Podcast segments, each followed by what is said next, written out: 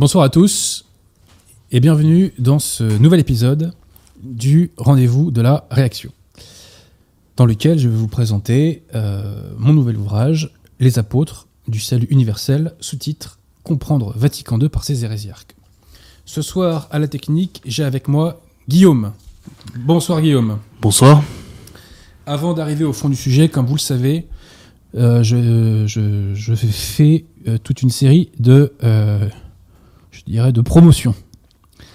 Alors, tout d'abord, bah, si vous êtes francilien et que vous passez à Paris et que vous avez besoin d'un bouquin, n'hésitez pas à passer chez nos amis de la librairie française, 5 rue Auguste Bartholdi, dans le 15e arrondissement, métro La Mode Piquet, euh, duplex. Si vous cherchez un livre catholique ou contre-révolutionnaire, monsieur Guillaume, est-ce que vous savez sur quel site il faut aller prioritairement? Non, vous ne le savez pas, non. Vous ne le savez pas. Il n'y a pas de quoi être fier, voilà. Faut aller sur le site du collectif Saint-Rambert Bellarmin, que vous trouverez en description, chers auditeurs. Ensuite, euh, vous le savez, nous cherchons à réagréger la qualité française et j'ajouterai catholique. Pour cela, euh, nous donnons un petit coup d'éclairage euh, sur des chaînes YouTube qui mériteraient d'être davantage connues et qui le mériteraient, je dirais, pour le bien de la cause. Alors, quelles sont ces chaînes YouTube? Eh bien, euh, il y a celle de Jean-Noël, Vox Ga- Vox Gallia, notre histoire de France, notre camarade Jean-Noël. Il y a celle de euh, Catholique de France, qui fait un travail remarquable, dont nous reparlerons. Il y a la chaîne YouTube de l'abbé Grossin, Tour de David. Je crois que vous êtes assidu à la chaîne euh, YouTube Tour de David, mon cher Guillaume. Non, non, Bah, vraiment. Bah, vraiment zéro, zéro, un double zéro là. hein. Il y a la chaîne du Père Jacques, Mont Carmel. Euh, voilà. Euh, il y a aussi quoi d'autre comme chaîne? Il y a Femme à part. Enfin bref, la liste est longue. Et je vous demande, chers amis, euh, contrairement à Guillaume, de faire preuve de curiosité. Faites preuve de curiosité. La curiosité, c'est l'un des fondements de l'intelligence. Alors, parmi ces chaînes YouTube, euh, il y en a quelques nouvelles que je vais vous présenter. Alors, euh, la semaine dernière, j'avais fait euh, la promotion dans l'émission avec le Père Jacques d'une artiste pyrograveuse.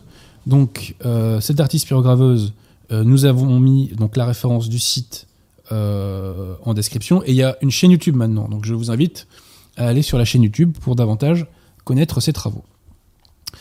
Ensuite, publicité pour trois autres chaînes, trois nouvelles chaînes.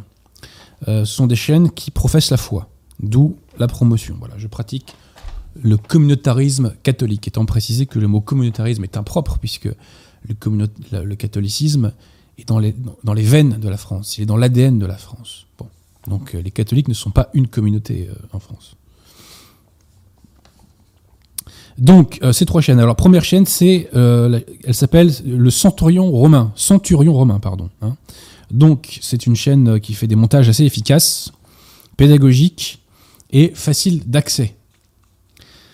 Euh, deuxième chaîne, la chaîne s'appelle euh, Chute des- euh, la Chute de Sardes. Chute de Sardes, qui est une, chaîne qui est davantage, qui fait davantage du, fond, non qui non qu'il n'y ait pas de fond dans, dans, la chaîne de Centurion romain, c'est pas du tout ça mon propos, mais ce sont des textes, ce sont des textes qui, qui, qui sont d'ordre doctrinal, si je puis dire. Voilà. Et enfin, troisième chaîne, c'est une chaîne aussi qui fait des montages, c'est la chaîne euh, Saint-Sauveur. Voilà, donc trois nouvelles chaînes à découvrir. Euh, Centurion romain, Chute des Sardes et Saint-Sauveur. Donc, euh, n'hésitez pas, chers amis, n'hésitez pas à aller regarder leurs vidéos, à vous abonner, à mettre des pouces bleus. Je l'ai déjà dit, je le répète, je vais le répéter. Nous sommes, entre guillemets, shadow bannés, nous sommes des bannis de l'ombre. Nous faisons notre devoir en faisant ces vidéos, et je peux vous dire que c'est du temps, c'est de l'énergie, c'est des sacrifices. Vous devez vous faire votre devoir en diffusant un maximum cette parole. On ne peut pas tout faire. On ne peut pas tout faire. Tout le monde a sa pierre à l'édifice à apporter. Faites l'effort, d'une part, de visualiser, de vous imbiber du bon message, et d'autre part, de le diffuser un maximum. Vous avez une part de responsabilité énorme dans le combat que nous menons. Ensuite, j'attire votre attention sur trois vidéos. Il y a quelques semaines de cela, j'avais fait la publicité pour un site, Catholic Art, souvenez-vous. Euh, Catholicard, donc je ne sais plus si on a mis le site, Monsieur Guillaume, en description, mais en plus de cela, Catholique de France a fait une vidéo d'entretien au sujet donc de l'activité de Catholicard. Et la curiosité d'aller voir cette vidéo. Catholicard euh, donc s'occupe euh, à une activité donc de vente d'images pieuses, de posters, etc. Je vous intéresse à y aller. Par ailleurs, il y a un Ulule euh, actuellement qui est tenu donc par Catholicard. Ce Ulule vise à, à financer à financer le matériel qui permettra de réimprimer, de rééditer un catéchisme en images de 1893, version A3. Voilà. Donc si ça vous intéresse de financer la cause, eh bien n'hésitez pas. Donc euh, voilà pour Catholica. Euh, et je le répète, hein, allez voir la chaîne YouTube, euh, enfin la vidéo faite sur la chaîne YouTube de Catholique de France. Voilà, voilà. Alors, que ce soit donc Catholicar, SOS Calvaire ou la pyrogravure de Kellen Mayor, Mayor ou Major, je sais pas comment on dit, c'est toujours la même chose. Il s'agit de euh, réoccuper l'espace d'un point de vue catholique et français. Voilà. C'est une façon de se réapproprier l'espace qui a été volé par la République. Voilà, qui a souillé la France. Et un jour, euh, quand nous serons aux responsabilités, il faudra remettre le beau, euh, le beau à l'ordre du jour. Hein. Je crois que Monsignor Gaume disait que le beau est la splendeur du vrai. Et à cet égard, d'ailleurs, nous mènerons une politique impitoyable contre le tag. C'est un sujet qui n'existe pas politiquement, mais la France a été dégueulassée par les tags. Il me semble que c'est un point à soulever. Ensuite, j'attire votre attention sur deux vidéos de l'abbé Grossin. Une vidéo qui est un petit sermon, assez court, facile d'accès, et une vidéo qui est un extrait de sermon. Alors tout d'abord, euh, concernant euh, le sermon, c'est un sermon du lundi de Pentecôte. C'est un sermon qui est une réfutation d'une hérésie qui fait beaucoup de mal, qui s'appelle le finéisme. Le finéisme, c'est une hérésie qui consiste à nier l'existence du baptême de désir. Alors que ce baptême de désir, on en parle dans le catéchisme de Saint Pie et il y a des textes de Pie dessus. Et dans Parole le Pape, je cite même une lettre d'un pape, j'ai oublié lequel, qui l'évoquait. Donc il n'y a aucun doute quant au fait que l'Église a toujours enseigné le baptême de désir. Mais les finéistes le nient. Ils nient un dogme, ils sont donc hérétiques, ils sont hors de l'Église. Un groupe finéiste sur Internet fait le constat de la vacance du siège. Mais faire le constat de la vacance du siège n'a jamais suffi à être catholique. Si vous faites le constat de la vacance du siège et que vous niez des dogmes, vous êtes hors de l'Église. Voilà. Donc les finéistes le finisme est une hérésie, il faut la combattre, il faut faire preuve de pédagogie euh, vis-à-vis du public qui est sous influence, euh, et, voilà. Donc nous opposons la rigueur du magistère aux vidéos YouTube des frères Daimon, que je des frères que je surnomme moi les frères Dimon, voilà, pour ceux qui parlent anglois. Et petite parenthèse, c'est quand même fatigant quand euh, on oppose des textes du magistère à quelqu'un euh, que ce quelqu'un vous renvoie des vidéos YouTube. Un peu de respect, quoi. Un peu de respect pour le magistère. Hein. bon. Donc combattons la propagande des frères Dimon. Voilà. Même s'il faut constater la vacance du siège, du siège, pas de pitié. Pas de pitié pour l'hérésie. C'est un peu le sujet de ce soir, d'ailleurs, pas de pitié pour l'hérésie. Alors l'autre extrait de sermon de l'abbé Grossin est extrêmement intéressant, puisqu'il concerne la question du complot. On va pas se mentir, la dissidence en particulier a véhiculé un complotisme complètement attardé qui a laminé les intelligences d'une partie de la jeunesse française, mais pas que, de toutes les générations. Le complotisme, l'accusation du complotisme est aujourd'hui utilisée par le système pour attaquer toutes les personnes qui contestent la version officielle des événements médiatico-politiques, la version du système en quelque sorte. Donc il y a une accusation abusive et malhonnête du complotisme enfin de complotisme par le système. Mais c'est pas parce que le système a cette accusation malhonnête que le complotisme n'existe pas et que ce complotisme n'est pas alimenté et que ce complotisme ne produit pas des ravages sur les intelligences. Bon. Moi, je constate une, un massacre des intelligences par le complotisme véhiculé par la, par la dissidence au sens large du terme. Pas que d'ailleurs, mais en partie tout de même. Donc l'abbé Grossin, euh, dans son sermon, traite de la question du complot d'un point de vue catholique. C'est une approche catholique du complot. De même que j'avais euh, fait rééditer un ouvrage des frères Lehmann pour euh, des raisons d'ordre pathologique, hein, si je puis dire, enfin voilà, pour des raisons thérapeutiques, je devrais dire plutôt. je fais aujourd'hui la pub de cette petite vidéo, de cet extrait de sermon, parce que je crois qu'elle a des vertus thérapeutiques. Et elle peut guérir, je dirais, les intelligences qui ont été blessées par le complotisme, mais qui sont de bonne volonté et qui cherchent vraiment la vérité. Donc nous avons mis donc, en description, d'une part, la réfutation du fénéisme par l'abbé Grossin, et d'autre part, l'extrait du sermon de l'abbé Grossin concernant l'approche catholique du complot. Euh, d'ailleurs, je crois qu'on trouve euh, cette vidéo sur la chaîne YouTube de Catholique de France. Voilà. Pour en terminer, donc sur les annonces, euh, je ferai une séance de dédicace samedi prochain, 5 juin, à la librairie française. Séance de dédicace de votre serviteur, samedi 5 juin, à la librairie françoise. Et je ferai une conférence à Rennes, à la chapelle Saint-Pie V de l'Abbé Roger, la semaine suivante, donc le 13 juin. Euh, je tiens à m'excuser aussi. Euh, dans l'émission avec le Père Jacques, j'ai évoqué que Monseigneur Fort avait dit que Saint-Libert s'était opposé à Saint-Athanase. Effectivement, il l'a dit, mais je dis que c'était un mensonge. J'aurais pas dû dire que c'était un mensonge de sa part. J'aurais dû dire que c'est une erreur, car je ne suis pas juge. Personne n'est juge, même l'Église n'est pas juge des intentions. Voilà. Donc je retire mon propos de mensonge et je dis que c'est une erreur de sa part. Euh, je tiens à m'en excuser. Et je terminerai par une dédicace à tous les catholiques brésiliens qui ont regardé mon émission avec le Père Jacques. Salutations à vous, euh, chers amis euh, brésiliens, qui êtes venus apporter, euh, je dirais, votre renfort médiatique. Parce qu'en plus, on gagne, c'est un cercle vertueux, parce que d'une part, vous vous imbibez de l'émission, et d'autre part, ça permet de déjouer l'algorithme, ce qui donne au final plus de visibilité pour un public français et plus largement francophone. Donc, merci à vous, chers amis euh, catholiques brésiliens. Je pense que j'ai tout dit, donc séance de dédicace, lien, etc. Bah, on peut attaquer, euh, mon cher Guillaume. Sous réserve que ça vous intéresse, sous réserve, sous réserve. Moyennement, hein, mais bon. Je vous clash, je vous clash, pardonnez-moi.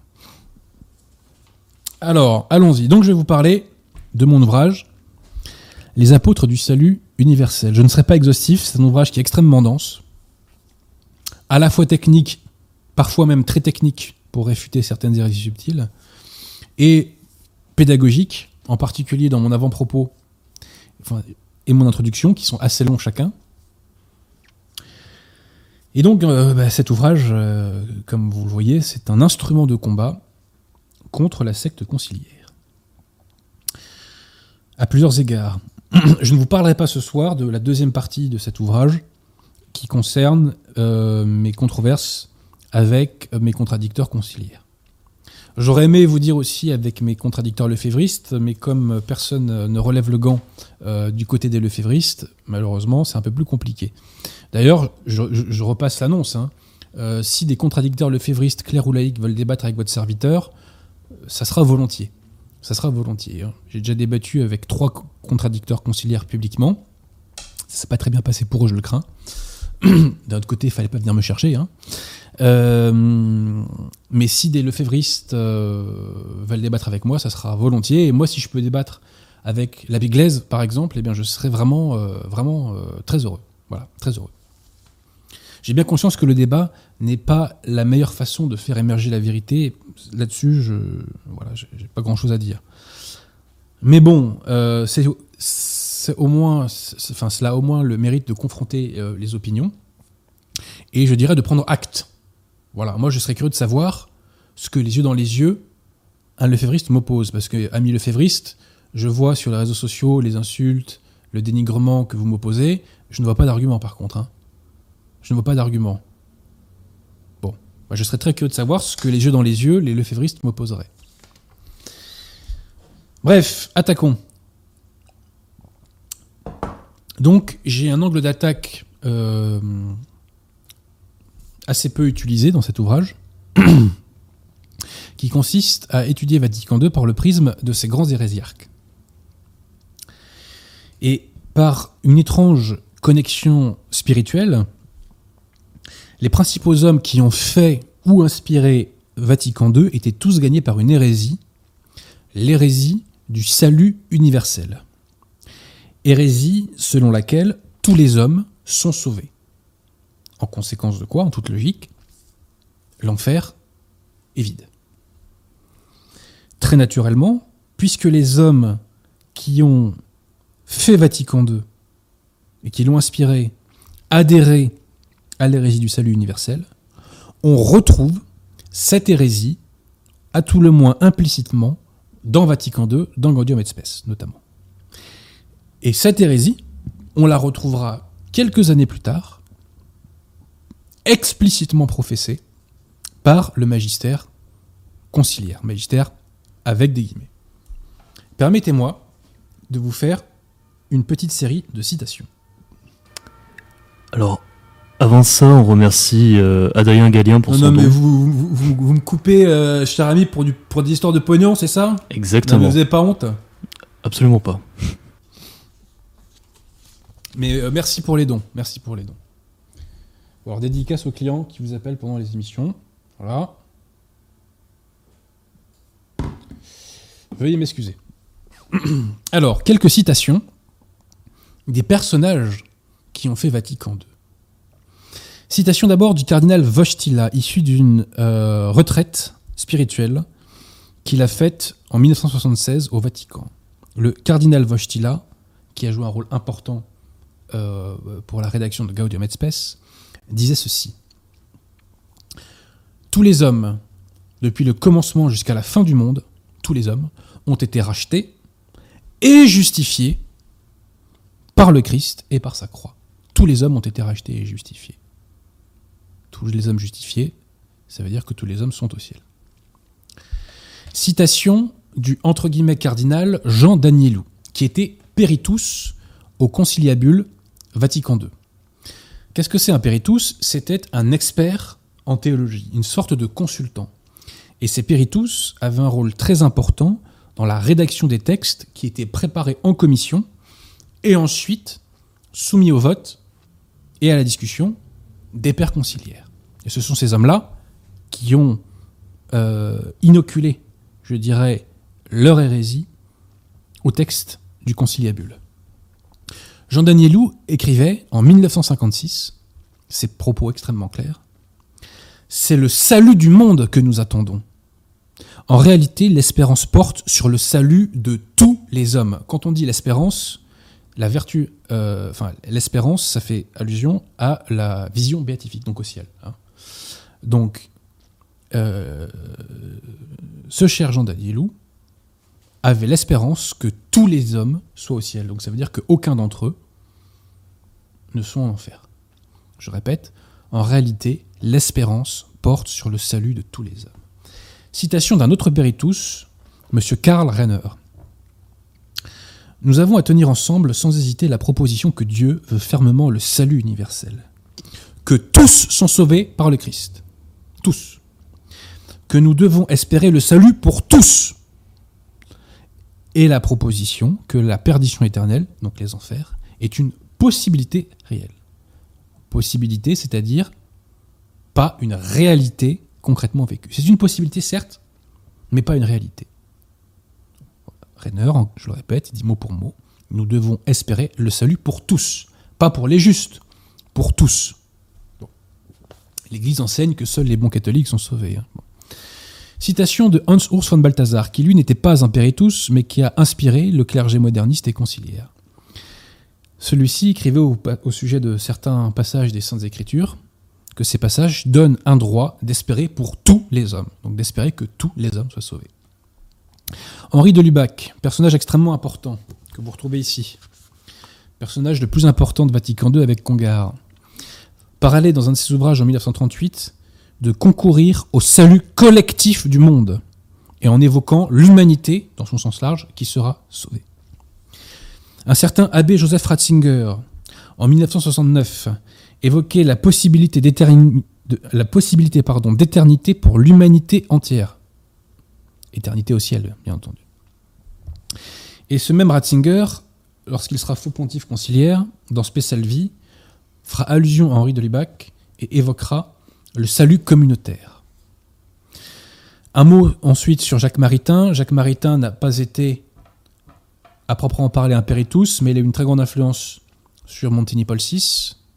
Et Maritain, dans les années 40, a écrit un texte qui ne sera publié que dans les années 70, dans lequel il explique que toutes les âmes qui sont en enfer, à terme, y compris celle de Lucifer, remonteront toutes dans les limbes. Si bien que les flammes éternelles seront vides. Voilà. Donc pour Maritain, c'est pas l'enfer qui est vide, ce sont les flammes éternelles. Encore que, en 1968, Montigny Paul VI demande à Maritain d'écrire un credo du peuple de Dieu, dans lequel d'ailleurs on retrouve des hérésies. Maritain fait allusion aux fins dernières, il évoque le purgatoire, il évoque le ciel, il n'évoque pas les enfers. Est-ce que l'enfer, pardon, euh, au singulier, est-ce que l'enfer a disparu? Allons savoir. Bref, vous le voyez, ah, j'aurais pu aussi citer Théard de Chardin qui a des formules qui, peuvent se rattacher au salut universel. Mais vous le voyez, donc tous ces hommes qui ont fait Vatican II étaient gagnés par cette hérésie folle du salut universel.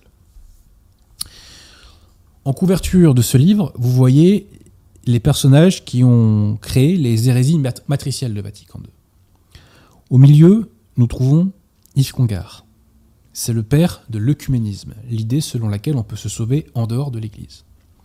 À droite, nous trouvons Henri de Lubac, qui est le père de la justification universelle.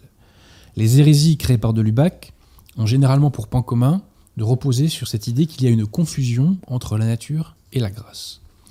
Et vous voyez à gauche M. Jacques Maritain, qui lui est le père de la réconciliation entre l'Église et le monde. Maritain est également l'inventeur d'un sophisme sur la liberté religieuse qui euh, permettra de faire passer la pilule de la liberté religieuse alors que celle-ci était infailliblement condamné par le magistère de l'Église.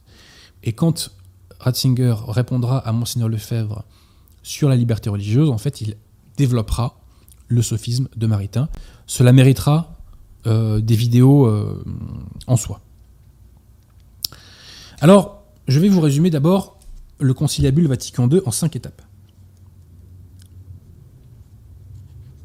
Première étape, Roncalli Jean 23, convoque, entre guillemets, un concile pour appeler les hérétiques et les schismatiques à l'unité avec l'Église. Je cite dans l'ouvrage des citations très claires à ce sujet. Mais, ne voulant appeler les hérétiques et les schismatiques à abjurer, ne voulant les appeler à une conversion pure et simple, on cherche à les agréger à l'Église via l'œcuménisme concocté par Congar. On peut donc se sauver en dehors de l'Église. Le salut, troisième étape, le salut en dehors de l'Église, autrement dit donc le salut universel, est possible grâce à l'union personnelle et indissoluble entre le Christ et chaque homme. Ça, c'est le travail de Delubac. Quatrième étape, puisque le salut universel est assuré à l'humanité, l'Église, entre guillemets, en, en réalité la secte conciliaire, réconciliée avec le monde, peut se mettre au service du monde. C'est le travail de Maritain. Et pourquoi elle se met au service du monde?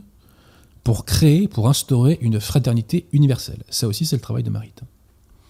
Et cinquième étape, à la vertu théologale d'espérance ayant pour fin la vision béatifique, est substituée une espérance d'ordre temporel, la fraternité universelle qui en réalité est ce que j'appelle une fraternité pélagienne, nous y reviendrons.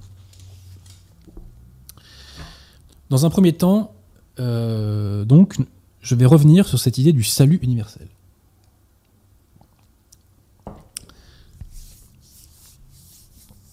Le salut universel est implicitement consacré dans les textes de Vatican II, plus précisément d'ailleurs dans Gaudium et Spes. Et ces textes relatifs au salut universel porte la marque d'un certain Henri de Lubac. Ainsi que je vous le dis, euh, ce salut universel, plutôt l'affirmation implicite du salut universel, se retrouve dans Gaudium et Spes. Henri de Lubac, en 1938, dans son ouvrage Catholicisme, écrivait ceci.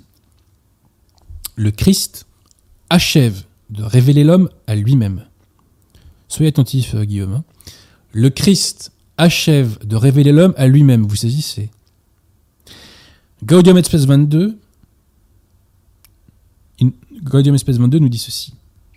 Le Christ manifeste pleinement l'homme à lui-même. Est-ce que vous mesurez que c'est la même chose, mon cher Guillaume? L'idée est la même, les mots sont très légèrement différents. Donc quasiment au mot près, on a repris la formule de Lubac. Donc qu'est-ce que ça signifie? Le Christ révèle l'homme à lui-même. Le cardinal Siri a répondu à cette question dans les années 80. Le cardinal Siri était un cardinal à la base catholique, mais bon, bah, qui, n'a pas quitté la secte conciliaire. Et dans les années 80, il a fait un ouvrage que je recommande, où il critique d'ailleurs euh, Renner, et Kong. Que signifie donc cette phrase? Le Christ achève de révéler l'homme à lui-même, reprise dans Gaudium et Spes sous la forme suivante Le Christ manifeste pleinement l'homme à lui-même. Eh ben, ça signifie que le Christ révèle à l'homme sa part divine. Le Christ révèle à l'homme sa part divine. Mais alors pourquoi l'homme aurait sa part divine? Et attention, pas d'ambiguïté, je ne suis pas en train de vous parler de la participation à la vie divine de l'état de grâce. Je ne parle pas de ça là. Là, c'est indépendamment des questions d'état de grâce. Hein. Pourquoi l'homme a cette part divine en lui? De Lubac nous le dit toujours dans son ouvrage Catholicisme. Parce qu'au moment de l'incarnation, le Christ a pris possession de l'homme. Et je cite, il a pénétré jusqu'au fond de l'être de l'homme. Donc il y a cette union entre le Christ et chaque homme. Et très naturellement, que nous enseigne Gaudium et Tout simplement, Gaudium et Spes 22, le Christ, le Fils de Dieu, donc, s'est en quelque sorte uni lui-même à tout homme. Le Christ s'est en quelque sorte uni lui-même à tout homme. Sur cette base, un raisonnement théologique de base s'impose. Si le Christ s'est uni à tout homme, par définition, il n'y a plus de marge de manœuvre pour se damner. Parce qu'un homme qui est lié de façon indissoluble à Dieu, par définition, finit au ciel et pas en enfer. Quand on est uni à Dieu, on n'est pas en enfer. Tout le monde, je pense, est capable de le comprendre. Ça, c'est un raisonnement de bon sens. Bah, ce raisonnement de bon sens, il nous est confirmé par la secte conciliaire, puisque Vostila a explicitement professé le salut universel. Et d'ailleurs, je tiens à souligner euh, et à remercier, parce que cet ouvrage lui est dédié, euh, à Johannes Dorman, qui est un théologien conciliaire qui s'est attaqué euh, à, l'hérésie justement du salut universel professé par Jean-Paul II.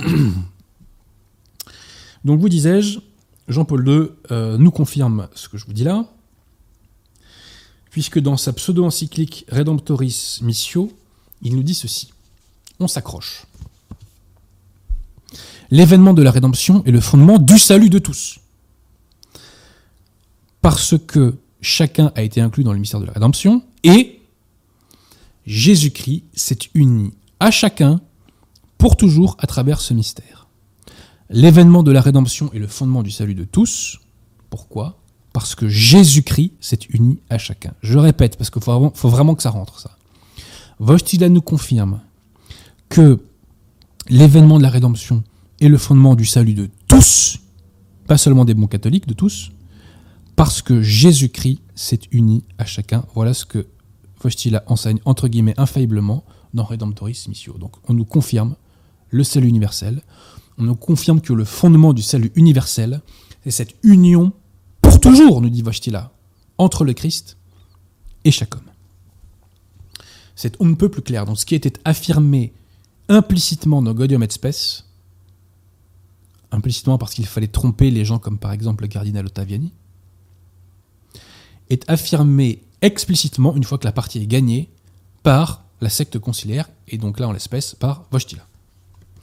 Alors, que m'opposent mes contradicteurs conciliaires? Eh bien, euh, mon contradicteur archidiacre, dans une vidéo, a essayé de donner un, un caractère orthodoxe à cette phrase de Gaudium et Spes, dans lequel on lui dit que le Christ s'est uni à chaque homme. Alors, quels sont les arguments employés? Il y en a deux. Le premier est celui-ci. Il consiste à dire que dans la formule de Gaudium et Spes, on nous dit que euh, le Christ s'est en quelque sorte, en quelque sorte, uni à chaque homme. En quelque sorte. Donc, puisqu'il y a en quelque sorte, cette formule n'est pas à prendre dans son sens littéral, il faut la prendre dans un sens figuré. Et donc, dire que le Christ est en quelque sorte uni à chaque homme, ça ne voudrait pas dire qu'il y a une union entre le Christ et chaque homme. Qu'est-ce que j'oppose à cela? J'oppose à cela les textes conciliaires. C'est que ce passage de Gaudium et a été explicité dans le Magistère conciliaire, dans deux encycliques notamment, dans Redemptor Hominis et dans Redemptoris Missio que je viens de vous citer. Or, quand Vostila reprend cette formule dans Redemptor Hominis, est-ce qu'il nous dit encore en quelque sorte? Non, il écrit ceci dans Redemptor Hominis 13. Jésus-Christ s'est uni à chacun pour toujours à travers ce mystère, donc de la rédemption. Je répète, Jésus-Christ s'est uni à chacun pour toujours. Le en quelque sorte de Gaudium et Spes a sauté. Et dans Redemptoris Missio, c'est pareil. Donc, puisque ce en quelque sorte a sauté, il nous est confirmé qu'il fallait bel et bien prendre ce passage de Gaudium et Spes dans son sens littéral, contrairement à ce que m'oppose mon contradicteur archidiacre. La question que je pose, c'est pourquoi archidiacre ne dit-il pas à son public que Redemptor Hominis fait sauter le en quelque sorte? Peut-être l'ignorait-il, peut-être l'ignorait-il. Bah, je lui apprends. Voilà. Deuxième objection qui nous est faite par Archidiacre, il nous dit mais cette idée selon laquelle le Christ est uni à chaque homme, peut être entendu donc dans un sens figuré, comme le faisait par exemple saint Athanase, puisque saint Athanase nous disait que cela signifiait que le Christ a été présent parmi nous au moment de l'incarnation dans un corps humain. Alors question, le magistère conciliaire, lorsqu'il évoque cette union du Christ à chaque homme, fait-il allusion à la simple présence du Christ parmi nous dans un corps d'homme? Quand Vostila commente ce passage? C'est pas du tout ce qu'il dit, c'est pas la portée du tout qu'il donne, hein, ce texte. Je renvoie une fois encore au texte euh, Redemptor Hominis, qui nous dit ceci, et là on s'accroche, c'est du lourd. L'homme doit pour ainsi dire entrer dans le Christ avec tout son être, il doit s'approprier et assimiler toute la réalité de l'incarnation et de la rédemption pour se retrouver soi-même. Je répète, l'homme doit s'approprier et assimiler toute la réalité de l'incarnation. Vostila nous dit donc que la réalité de l'incarnation se trouve dans chaque homme. C'est une forme d'extension de l'incarnation à toute l'humanité. On nous parle bien d'une union au sens propre du terme entre le Christ et chaque homme. Ceci nous est confirmé plus loin puisque à l'époque il y avait 4 milliards d'habitants sur Terre. Et Vostila dans Redemptor Hominis nous dit qu'il y a 4 milliards de participants en Jésus-Christ. 4 milliards de participants en Jésus-Christ, indépendamment des conditions de baptême, de foi, d'état de grâce. Dès leur conception, chaque homme, enfin tous les hommes, sont unis à Jésus-Christ. Tous. Selon. C'est pas ce qu'enseigne la foi catholique. Hein. C'est pas ce qu'enseigne la foi catholique, mais c'est ce qu'enseigne la secte conciliaire. Donc 4 milliards de participants en Jésus-Christ. Donc encore une fois, c'est bien la preuve que la secte enseigne que chaque homme est uni au Christ. Je relève que mon contradicteur archidiacre, pour garder la face face à son public, est obligé de contredire les textes de la secte. Fort curieux, mais bon, c'est ainsi. Bref, la secte enseigne le salut universel. Et elle est logique avec elle-même. La conséquence de ce salut universel, c'est que l'enfer est vide. Il s'avère que l'Église ne se prononce pas sur la damnation des uns ou des autres. à une exception près, Judas Iscariote. Et il est de foi. Il est de foi, puisque c'est enseigné dans un document infaillible, qui est le catéchisme du Concile de Trente. Et c'est enseigné à deux reprises. Il est de foi que Judas Iscariote est en enfer, puisque le catéchisme du Concile de Trente nous dit que euh, Judas a perdu sa vie et son âme en trahissant notre Seigneur, et on nous dit que Judas a pris le chemin de la perte éternelle. Donc tout ça signifie qu'il est en enfer. Bon. Donc, il est de foi catholique, il est de foi divine, il faut croire que Judas est en enfer. Or, que fait Bergoglio? Il l'a fait euh, dans, euh, dans un entretien en 2018 et je crois dans une homélie, dans un sermon en 2020. Il nous dit Je ne sais pas où est Judas. Je ne suis pas sûr qu'il soit en enfer. Eh bien, mon cher Jorge Mario Bergoglio, si tu n'es pas sûr d'où est Judas, sache que tous les catholiques du monde, eux, sont sûrs que Judas Iscariote, à l'heure où nous parlons, est en train de griller en enfer. Voilà. Encore une fois, la secte est cohérente avec elle-même. Si tout le monde est sauvé, il n'y a personne en enfer et Judas n'y est pas non plus. Alors je vous, dis, je vous ai donc dit que la secte professe le salut universel. Puisque nous sommes tous sauvés, la mission principale de l'Église, en vérité donc de la secte conciliaire, qui est réconciliée avec le monde, sa mission est d'ordre temporel. Et sa mission, c'est d'instaurer une fraternité universelle. Vous retrouvez ça notamment dans Gaudium et Spes et je crois dans Nostra Aetate. Cette fraternité universelle, d'ailleurs, euh, est inspirée en partie de la nouvelle chrétienté de Jacques Maritain. Mais que signifie précisément cette fraternité universelle? Vous avez une idée, euh, Guillaume, non? Eh Bien, Jean 23 va vous répondre. Dans son discours d'ouverture du conciliabule Vatican II, Roncalli Jean 23 nous dit que le Concile œcuménique Vatican II prépare d'une certaine manière et consolide la voie vers cette unité du genre humain. Cette unité du genre humain, idéal maçonnique s'il en est. Je vous renvoie à mon émission euh, où je faisais la critique de Fratelli Tutti, euh, puisque j'évoque cela. Et il y a un idéal maçonnique qui dit réunir ce qui est éparse. Hein, donc refonder la tour de Babel. Donc, Jean 23 nous dit, dans le discours d'ouverture de Vatican II, que le entre guillemets concile prépare d'une certaine manière et consolide la voie vers cette unité du genre humain. Lumen Gentium nous dit que l'Église est le moyen de l'unité de tout le genre humain. Jamais le magistère n'a parlé ainsi. Hein. dans un message radio du 17 octobre 78, nous dit que donc la secte conciliaire euh, a pour mission de contribuer à une plus ample et plus forte unité de la famille humaine tout entière. Ratzinger, dans sa pseudo-encyclique Vie, nous dit que le péché est la destruction de l'unité du genre humain. Et que la rédemption, c'est le rétablissement de l'unité du genre humain. Donc on voit que la secte est centrée sur cette idée d'unification du genre humain. Et c'est ça sa vraie mission. Et ça ce qu'elle entend par la fraternité universelle, l'unification du genre humain. Et dès le début, puisqu'on voit que dans le discours euh, d'ouverture de Vatican II, Jean XXIII avait déjà cela comme objectif. Alors, ceci étant posé, comment fait-on pour y parvenir? Wojtyla nous le dit, en bâtissant ce qu'il appelle une civilisation de l'amour. Mais qu'est-ce que c'est cette civilisation de l'amour? Le règne du Christ roi? Pensez donc, pensez donc. Paul VI nous le dit en partie dans Populorum Progressio. C'est un monde affranchi des servitudes qui lui viennent des hommes. Vostila, dans un discours aux évêques du Nicaragua, nous dit que la civilisation de l'amour, c'est une civilisation où la haine, la violence et l'injustice n'ont jamais lieu.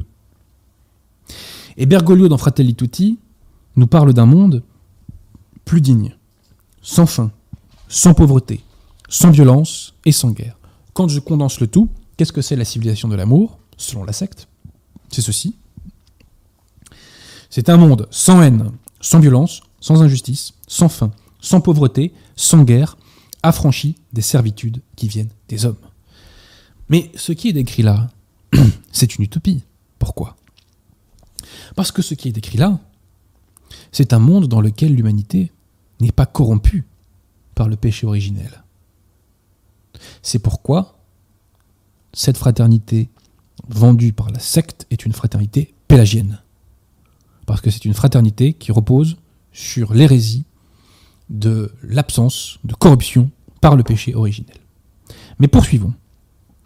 Comment bâtit-on la civilisation de l'amour? Voici nous le dit dans un discours du 28 octobre 1999. La civilisation de l'amour est fondée sur les valeurs de la paix. Et comment fonde-t-on cette paix? Sur quoi repose cette paix? Vostila nous le dit dans un discours au corps diplomatique du 10 janvier 1987. On s'accroche. Les religions dignes de ce nom permettent de fonder la paix. Les religions dignes de ce nom, plus loin, permettent de fonder la paix. Attendez, les, religions? Donc on parle des fausses religions. Donc là, on va faire un petit arrêt sur image. Pourquoi? Certains contradicteurs, soit qu'ils sont tartuffes, soit qu'ils sont ignorants, soit qu'ils sont aveuglés, nous disent que oui, certes, c'est vrai qu'il y a des textes conciliaires qui sont ambigus, mais il n'y a pas d'hérésie à proprement parler. Bon. Il y a plein d'hérésies à proprement parler, très clairement identifiées. J'en ai, suffisamment parlé ici, de la liberté religieuse, en passant par l'œcuménisme, le subsistitine, euh, en passant par tous les récents délires de Bergoglio. Là, nous allons toucher une hérésie absolument fondamentale et centrale de la religion conciliaire. nous allons observer une rupture, une opposition totale entre la foi catholique et la religion conciliaire. La foi catholique a toujours enseigné que les fausses religions sont un mal. Les fausses religions sont un mal parce qu'elles damnent. Elles damnent. Léon XII le rappelle dans Ubi Primum, et le Concile de Trente le rappelait dans Cantate Domino. Les fausses religions sont un mal parce qu'elles damnent. Or, pour la secte conciliaire, les fausses religions sont des biens. Ce sont des biens parce que, comme nous le dit Vostila, elles permettent de fonder la paix. Et Bergoglio d'ailleurs le reprend dans Fratelli Tutti et elles sont un bien d'un point de vue spirituel selon la secte conciliaire, parce que ces fausses religions sont suscitées à l'aide de l'Esprit de Dieu, vous avez bien entendu, et parce, qu'elles parce que le Christ est leur aspiration et leur aboutissement définitif. Vous avez bien entendu. Citation. Citation de Vostila, audience générale du 9 septembre 1998.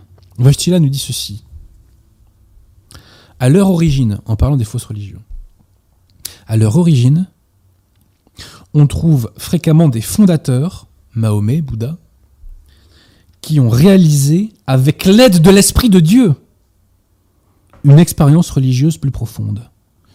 Transmise aux autres, cette expérience a pris forme dans les doctrines, dans les rites dans les préceptes des diverses religions. Je répète, à l'origine des fausses religions, on trouve fréquemment des fondateurs qui ont réalisé avec l'aide de l'Esprit de Dieu, une expérience religieuse plus profonde. Je ne savais pas que notre Seigneur avait inspiré Bouddha et Mahomet. Et qu'il avait inspiré aussi euh, les, religions hindoues et tous ces trucs-là. Je ne le savais pas. Je ne le savais pas parce que ce n'est pas ce qu'enseigne l'Église. Et autre citation de Bostila, issue de sa pseudo-encyclique Tertio Millennio Adveniente, le Christ est la réalisation de l'aspiration de toutes les religions du monde. Et par cela même, il en est l'aboutissement unique et définitif. Je répète, le Christ est la réalisation de l'aspiration de toutes les religions du monde. Et par cela même, il en est l'aboutissement unique et définitif. Mais c'est pas une hérésie, ça? C'est pas une hérésie? Petite dédicace à monsieur l'abbé Céline de la fraternité Saint-Pédis. Excusez-moi, excusez-moi, attendez, attendez, attendez. Qui par cette phrase euh, je crois, euh, va rentrer dans la postérité. Si vous prenez par exemple le Vatican II, le Concile Vatican II n'a prononcé aucune hérésie, c'est certain. Il n'a prononcé aucune hérésie. Vous pouvez aller dans les textes, personnellement, je les ai lus ces textes et je crois en savoir la critique, il n'y a pas d'hérésie au sens strict. En l'espèce, je ne vous citais pas Vatican II, c'était le magistère conciliaire, je vous rassure, il y a bel et bien des hérésies dans Vatican II, puisque d'ailleurs, à ce sujet, tiens, dans Nostra Aetate, que fait-on? Dans Nostra Aetate, la secte cherche à rattacher toutes les fausses religions, toutes les fausses religions, à la foi catholique. On rattache euh, les religions païennes, on rattache l'hindouisme, on rattache le talmudisme, on rattache l'islam, etc. Donc en fait, Nostra Aetate, c'est un document qui cherche à valoriser les fausses religions. Alors que l'Église a toujours condamné les fausses religions. Je répète parce qu'elle damne, tout simplement.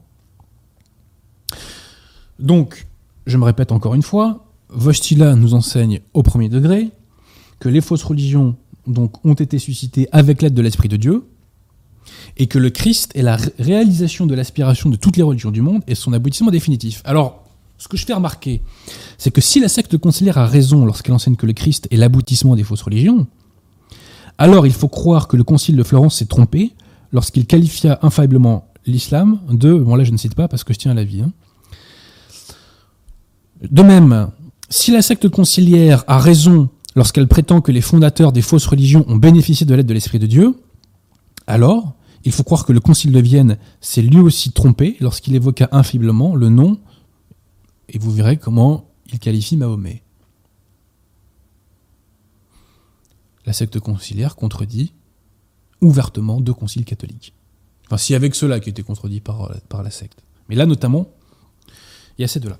Donc là, j'y reviens. Hein. On est sur une, une, une, hérésie centrale de la secte conciliaire, puisque l'Église a toujours enseigné que les fausses religions sont des maux parce que elles damnent.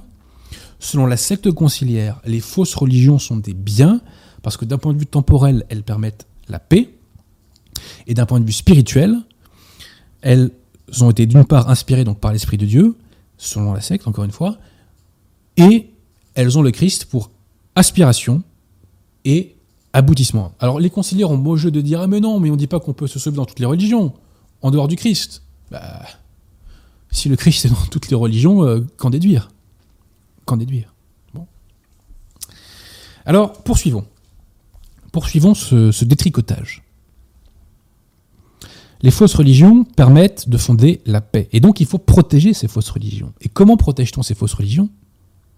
On les protège par la liberté religieuse, qui est conçue dans Dignitatis Humanae comme l'immunité civile pour les fausses religions. C'est pourquoi la liberté religieuse, ce n'est pas un droit à l'erreur à proprement parler, encore que si à certains égards, même si la secte affirme le contraire, mais c'est en vérité principalement c'est un droit de l'erreur c'est le droit de l'erreur à se propager, alors que l'Église a toujours enseigné qu'il fallait combattre l'erreur, parce que l'erreur n'a aucun droit à l'existence. Alors, là, on comprend tout. Pourquoi la secte a pris le risque de consacrer la liberté religieuse des dignitatis humanae Passez-moi cette formule un peu familière. Pourquoi la secte a-t-elle pris un risque si grand de se faire griller en proclamant officiellement la liberté religieuse. Elle l'a fait parce que la liberté religieuse était une pièce centrale dans son plan démoniaque de pseudo-fraternité universelle. Remontons le fil. Il faut créer une fraternité universelle. Cette fraternité universelle est conçue comme l'unité du genre humain. Cette unité du genre humain, on peut y parvenir par une civilisation de l'amour. Cette civilisation de l'amour repose sur la paix. Cette paix ne peut être obtenue que grâce aux fausses religions et ces fausses religions euh, sont protégées par la liberté religieuse, qui, je le rappelle, a été infailliblement condamnée par euh, Pie IX dans Contakura. Voilà. Parce que les, euh, les conciliaires nous disent que, ah oui, mais euh, Contakura ne condamnait pas le droit à l'erreur, le droit moral à l'erreur, ou plutôt condamnait le droit moral à l'erreur, mais ne condamnait pas l'immunité civile. Bah si, il, y a des, passages absolument explicites dans Kwantakura qui nous dit que c'était aussi l'immunité civile, l'absence de contrainte qui était condamnée. Euh, et de toute façon, quand on nous parle de liberté de culte, c'est la question de l'immunité civile qui est en jeu. Donc quand euh, Pineuf nous dit que la liberté de culte est un délire de mémoire, euh, ou en tout cas quand il la condamne, ce qui condamne, c'est l'immunité civile pour les fausses religions. Bon, faut, faut pas être tartuffe. Bref, la secte nous vend une fraternité universelle. Mais cette fraternité universelle, à plusieurs égards, est condamnée par le magistère. Pourquoi? Citons trois points. D'abord, le magistère a toujours enseigné, enfin l'Église a toujours enseigné, que l'humanité est séparée entre deux cités, la cité du bien et la cité du mal. Et ces deux cités se feront la guerre jusqu'à la fin des temps. Dès lors, il n'est pas possible de créer un monde dans lequel tout le monde s'aime, tout le monde se tient par la main, et dans lequel il n'y a plus de faim, de paix, de, plus de pauvreté, etc. Ce n'est pas possible. Parce qu'il y a deux cités qui se font la guerre. Donc cette paix universelle ne pourra jamais exister. Ensuite, le magistère enseigne que euh, il n'est pas possible sur Terre euh, d'aboutir, d'arriver à un stade où la souffrance n'existerait plus. Ce n'est pas possible. Donc, quand Bergoglio nous dit qu'il veut créer un monde euh, plus digne, sans faim, sans pauvreté, sans violence et sans guerre, ce n'est pas possible. Et enfin, troisième point, Saint X, dans notre gère apostolique, condamne purement et simplement, entre guillemets, le règne de la justice et de l'amour qui serait fait sans l'Église. Donc c'est tout ça est condamné par le magistère. Donc cette fraternité universelle est condamnée par le magistère de l'Église. Donc ce monde que la secte euh, cherche à construire, ce monde affranchi du péché originel, est une utopie pélagienne qui ressuscite l'hérésie pélagienne, ce qui n'est pas surprenant en soi, puisque le modernisme, selon la célèbre formule de Saint Pie X, est l'égout collecteur de toutes les hérésies. Donc, euh, les conciliaires ont ressuscité euh, bah, cette hérésie pélagienne qu'on croyait enterrée définitivement. Bon. Alors au final, euh, la secte conciliaire a un texte, que je raconte, a une parole publique qui est totalement dépourvue de surnaturel. Si vous entendez parler euh, les principaux responsables de la secte, jamais ils parlent de surnaturel, jamais ils parlent le salut des âmes. Ou alors ils le font à la marge de la marge, mais c'est pas du tout au cœur de leurs propos. Pourquoi? Parce que leur religion n'est pas centrée sur Dieu et sur le salut des âmes. Leur religion est centrée sur l'homme. Alors bien sûr, il y a un double discours conciliaire. Quand on est face à un contradicteur à qui on veut faire croire qu'il y a une orthodoxie catholique du côté de la secte, on est ravi de leur citer le magistère, le, catéchisme, etc. D'un point de vue orthodoxe. Mais en revanche, quand on est face à une foule à mystifier, là, eh bien, euh, on plaide les hérésies les plus folles. Si bien que, si bien que, il y a donc un double discours en fonction du contradicteur en face de qui on est. Bon. J'ai déjà fait des vidéos à ce sujet. Donc, vous disais-je, la, secte conciliaire véhicule depuis des, des- des décennies cette morale pélagienne. Cette idée qu'il faut faire un monde sans vagues. Cette idée qu'il faut faire une sorte de communion universelle où tout le monde s'aime et tout le monde se tient par la main. C'est pourquoi la secte favorise l'invasion de l'Europe par des migrants qui sont très souvent musulmans. Donc la secte est favorable à un mouvement qui alimente l'islamisation du continent européen. On l'a vu, dans Fratelli Tutti. C'est pourquoi la secte, qui est réconciliée avec le monde, ne fait pas la guerre au monde. Ne fait pas la guerre aux bis véhiculés par le monde. Bon. Et au final, à quoi aboutit cette morale mielleuse? D'ailleurs, c'est aussi, on remarquera qu'il y a beaucoup de. Je suis désolé de, de- dire ça, mais on remarquera qu'il y a beaucoup d'efféminés. Et je parle pas d'homosexuels, je dis qu'il y a beaucoup d'efféminés. Euh, il y a aussi beaucoup d'homosexuels d'ailleurs, euh, dans la secte conciliaire. C'est ce petit ton là, euh, voyez là Euh, Allez sur Cato TV, regardez comment parlent euh, euh, les, animateurs. Voilà. J'aurais pu citer d'autres personnes, mais je veux pas être désobligeant. Je je veux pas citer de nom. Mais vous savez, vous connaissez très bien. Vous les avez tous vus, ces conciliaires qui parlent un ton efféminé. Vous les, on les a tous croisés. Bon. Donc, euh, ces gens-là qui parlent de façon efféminée sont le fruit de leur morale pélagienne, de leur morale neuneux. Et à quoi cela aboutit? Bah, Cela aboutit à une audience publique du 15 avril 2018, dans lequel Bergoglio annonce à un enfant que son père est sauvé parce qu'il avait grand cœur, alors que son père était athée. Je rappelle, et là on ne parle pas de l'ignorance invincible, hein, quand Bergoglio nous dit ça, il ne parle pas du tout de l'ignorance invincible, mais je rappelle quand même que Gen 4 enseigne infailliblement que quiconque veut être sauvé doit avant tout tenir la foi catholique. S'il ne la garde pas entière et pure, il périra sans aucun doute pour l'éternité. Et bien Bergoglio, que nous dit-il en 2018 à la, Et cette vidéo a fait le tour du monde. hein. Elle a fait le tour du monde. hein. À se demander d'ailleurs si c'était pas un coup, euh, un coup monté. Donc il nous dit que si un homme n'a pas reçu le don de la foi, qu'il n'est pas croyant, mais qu'il a fait baptiser ses enfants, cela montre qu'il a grand cœur. Dieu abandonne-t-il ses enfants quand ils sont courageux? Bergoglio nous dit très clairement que on peut être sauvé simplement si on a bon cœur, on peut être sauvé sans la foi. Bah moi je vous réponds qu'il y a beaucoup de gens qui avaient grand cœur et qui ont fini grillés en enfer. Voilà. Parce qu'on peut avoir grand cœur, un, un individu peut avoir grand cœur et tromper sa femme. Voilà. Et s'il se repent pas de ce péché, s'il ne fait pas remettre ce péché, s'il meurt en état de péché mortel, eh ben il va en enfer. Voilà. C'est ce qu'enseigne l'Église. L'Église nous enseigne que si on est en état de péché mortel au moment de la mort, désolé monsieur Limouche, eh bien, on va en enfer. Selon Bergoglio, pour se sauver, il ne faut pas être en état de grâce, il faut avoir bon cœur, et puis de toute façon, tout le monde est sauvé, hein, avec la secte. hein. Bon.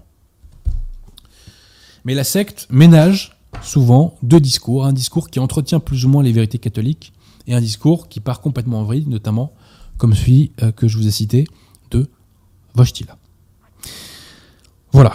Alors, donc, vous disais-je, la secte véhicule son poison, du salut universel et toutes ces autres hérésies. Elle le véhicule à travers le monde depuis maintenant euh, plus de 60 ans. Qui combat la secte conciliaire? Les catholiques combattent la secte conciliaire. Les catholiques, donc, qui ont la position non unacum, je n'ai plus besoin de préciser. Mais, de la même manière que la Ve République s'est choisi Marine Le Pen comme opposant officiel parce qu'elle tire toujours à blanc, on l'a vu sur la manif pour tous, les gilets jaunes et la dictature sanitaire, eh bien la secte conciliaire s'est choisie comme ennemi, ou plutôt a désigné comme ennemi officiel, non pas les catholiques en premier lieu, mais la fraternité Saint-Pédis, qui elle aussi tire à blanc parce qu'elle ne met jamais en cause la catholicité de la secte conciliaire.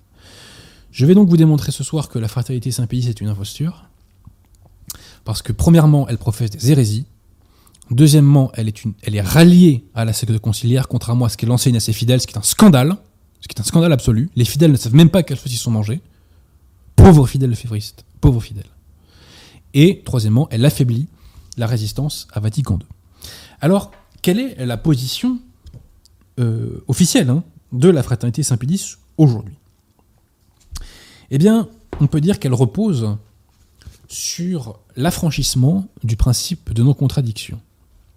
Puisque Monseigneur Fellet, lorsqu'il passe à TV Liberté, nous dit qu'il est soumis, ce sont ses mots, aux autorités conciliaires. Mais dans son ouvrage Pour l'amour de l'Église, Prière de ne pas rire, Monseigneur Fellet nous évoque toute une série de fondements qui justifient sa résistance à l'autorité, puisqu'il veut, dit-il, protéger l'autorité contre elle-même. Monseigneur Fellet veut protéger l'Église instituée par Jésus-Christ contre elle-même. Bon.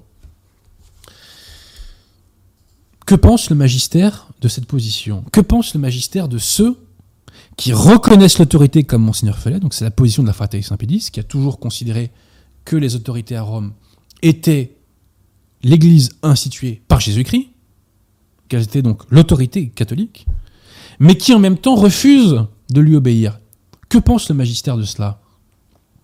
Pie XII s'est prononcé infailliblement dans une encyclique qui s'appelle Quae Patriarchatu et qui date du 1er septembre 1876. Citation Ceux qui le reconnaissent, donc qui reconnaissent l'autorité, mais refusent fièrement d'y obéir, sont dignes de l'anathème. Ceux qui reconnaissent l'autorité, mais qui refusent de lui obéir, sont dignes d'anathème. La position de la fraternité Saint-Pédis a été frappée par anticipation d'anathème par Pie IX. Et la fraternité Saint-Pédis aujourd'hui véhicule toute une série d'hérésies. Elle nie l'infaillibilité du magistère ordinaire de l'Église. Elle nie même l'infaillibilité du magistère extraordinaire de l'Église, puisqu'elle nie l'infaillibilité des canonisations qui relèvent du magistère extraordinaire de l'Église. Donc elle nie le champ d'application véritable de euh, du magistère extraordinaire de l'Église. L'abbé de la Roque, il y a quelques années de ça, avait fait un livre, euh, Jean-Paul II doute sur une béatification.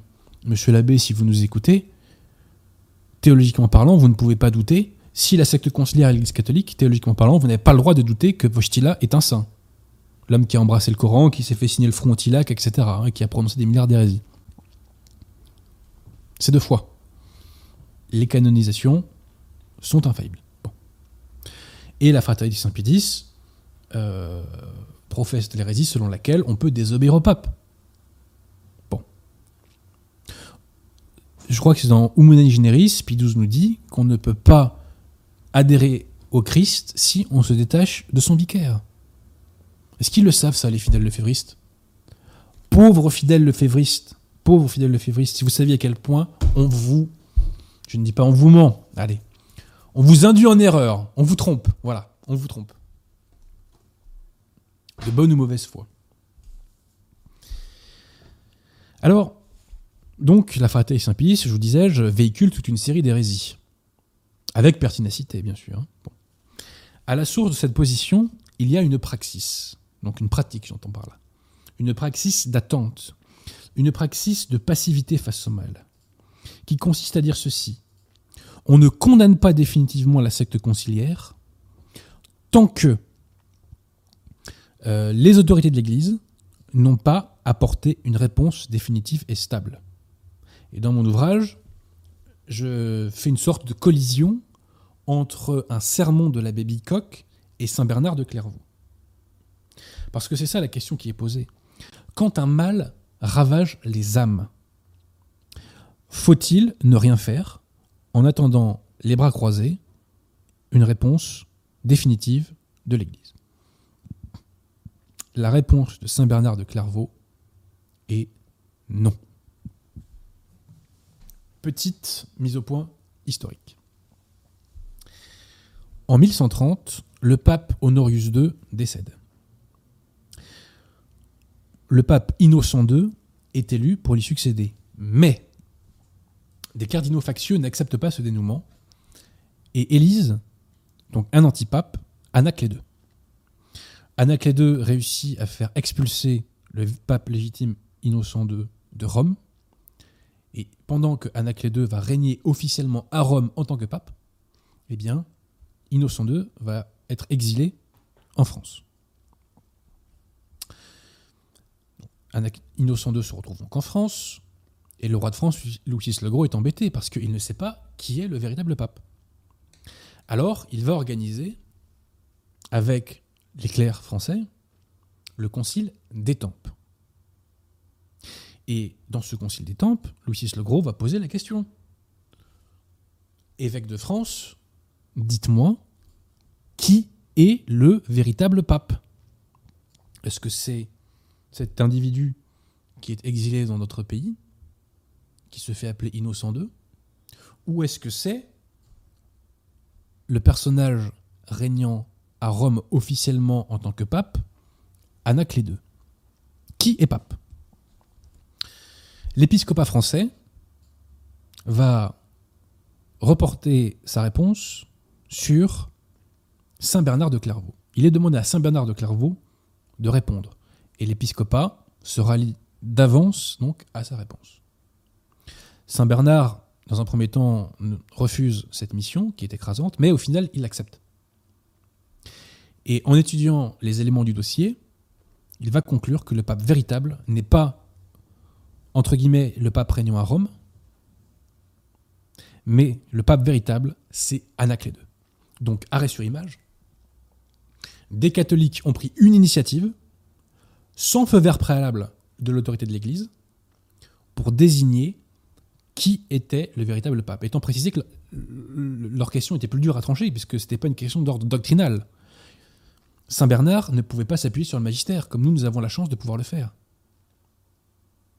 Mais en tout cas, la question est posée. Et les catholiques français de l'époque n'ont pas attendu les bras croisés une solution définitive de l'Église. Ils ont pris leurs responsabilités et ils ont dit la vérité, c'est ça. Voilà. Citation, si vous le permettez. En résumé. Alors attendez, je termine quand même l'histoire. Donc, euh, le Concile des Tempes donc, désigne, pas, désigne, reconnaît que le véritable pape est Innocent II et donc que II est un antipape, quoi qu'il règne à Rome. Mais Anaclet II va régner à Rome jusqu'en 1138. Entre-temps, il y aura d'ailleurs des conciles faits par Innocent II dans lesquels l'anathème lui sera euh, lancé. Donc Anaclet II meurt en 1138 et un autre antipape lui succède, Victor IV, mais Victor IV va se rallier à Saint Bernard de Clairvaux. Il faut attendre le mois d'avril 1139 et le deuxième concile de Latran pour que le schisme soit de juré condamné par l'autorité de l'Église. Le schisme avait été condamné dès le concile des Tempes, en 1130, par Saint Bernard de Clairvaux, les évêques français et globalement le Royaume de France. Mais de juré, il faudra attendre 1139 pour qu'il soit condamné par l'Église. Donc en résumé, en résumé, une praxis de condamnation du mal, retenez ça, c'est fondamental. Une praxis de condamnation du mal, et non une praxis, pardon, d'attentisme et de passivité face au mal, ou de juste milieu, a précédé la condamnation officielle du mal par l'autorité. Je répète. Une praxis de condamnation du mal a précédé la condamnation officielle du mal par l'autorité cette praxis, entre guillemets, de vérité a précipité la fin du schisme. La fraternité Saint-Pédis n'a jamais compris ou voulu comprendre qu'il ne lui est pas demandé de faire un concile ou quelconque acte faisant autorité. Il lui est simplement demandé de dire la vérité. Il lui est simplement demandé de dire la vérité.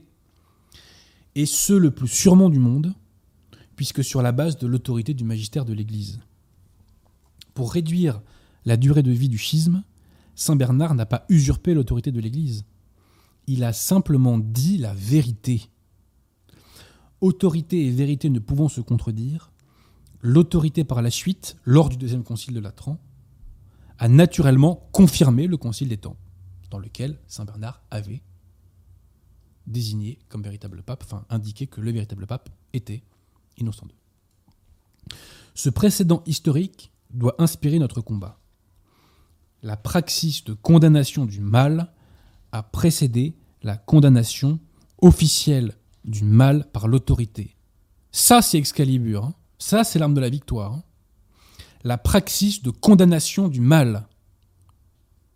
Et on le répète, on l'aura jamais assez répété parce que mon cher Guillaume, vous l'avez déjà oublié, n'est-ce pas? Voilà. Donc la praxis de condamnation du mal a précédé la condamnation officielle du mal par l'autorité de l'Église. N'ayons pas peur de dire la vérité. Le bon Dieu donnera la victoire de euh, la victoire pardon à la vérité, pas à la fausse humilité qui consiste à dire oh, on va attendre, on n'est pas au courant, je sais pas quoi. Non, il donnera la victoire à la vérité.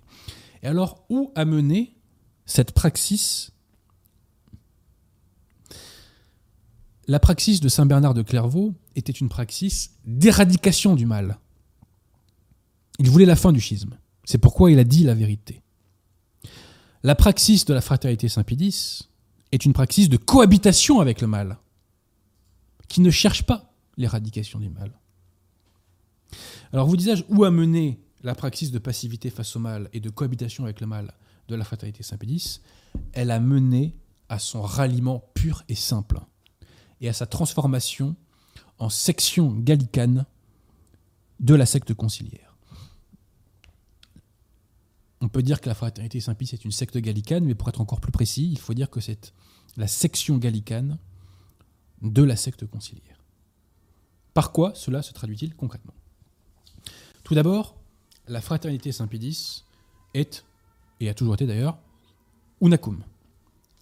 Unacum, c'est-à-dire en communion avec les imposteurs conciliaires et leur secte. Mais j'ajoute, les, le févriste nous disent Mais non, unakum, ça veut dire pour. On prie pour. Même si ça voulait dire pour. La messe les messes de la fraternité Saint-Pédis resteraient des sacrilèges. Pourquoi?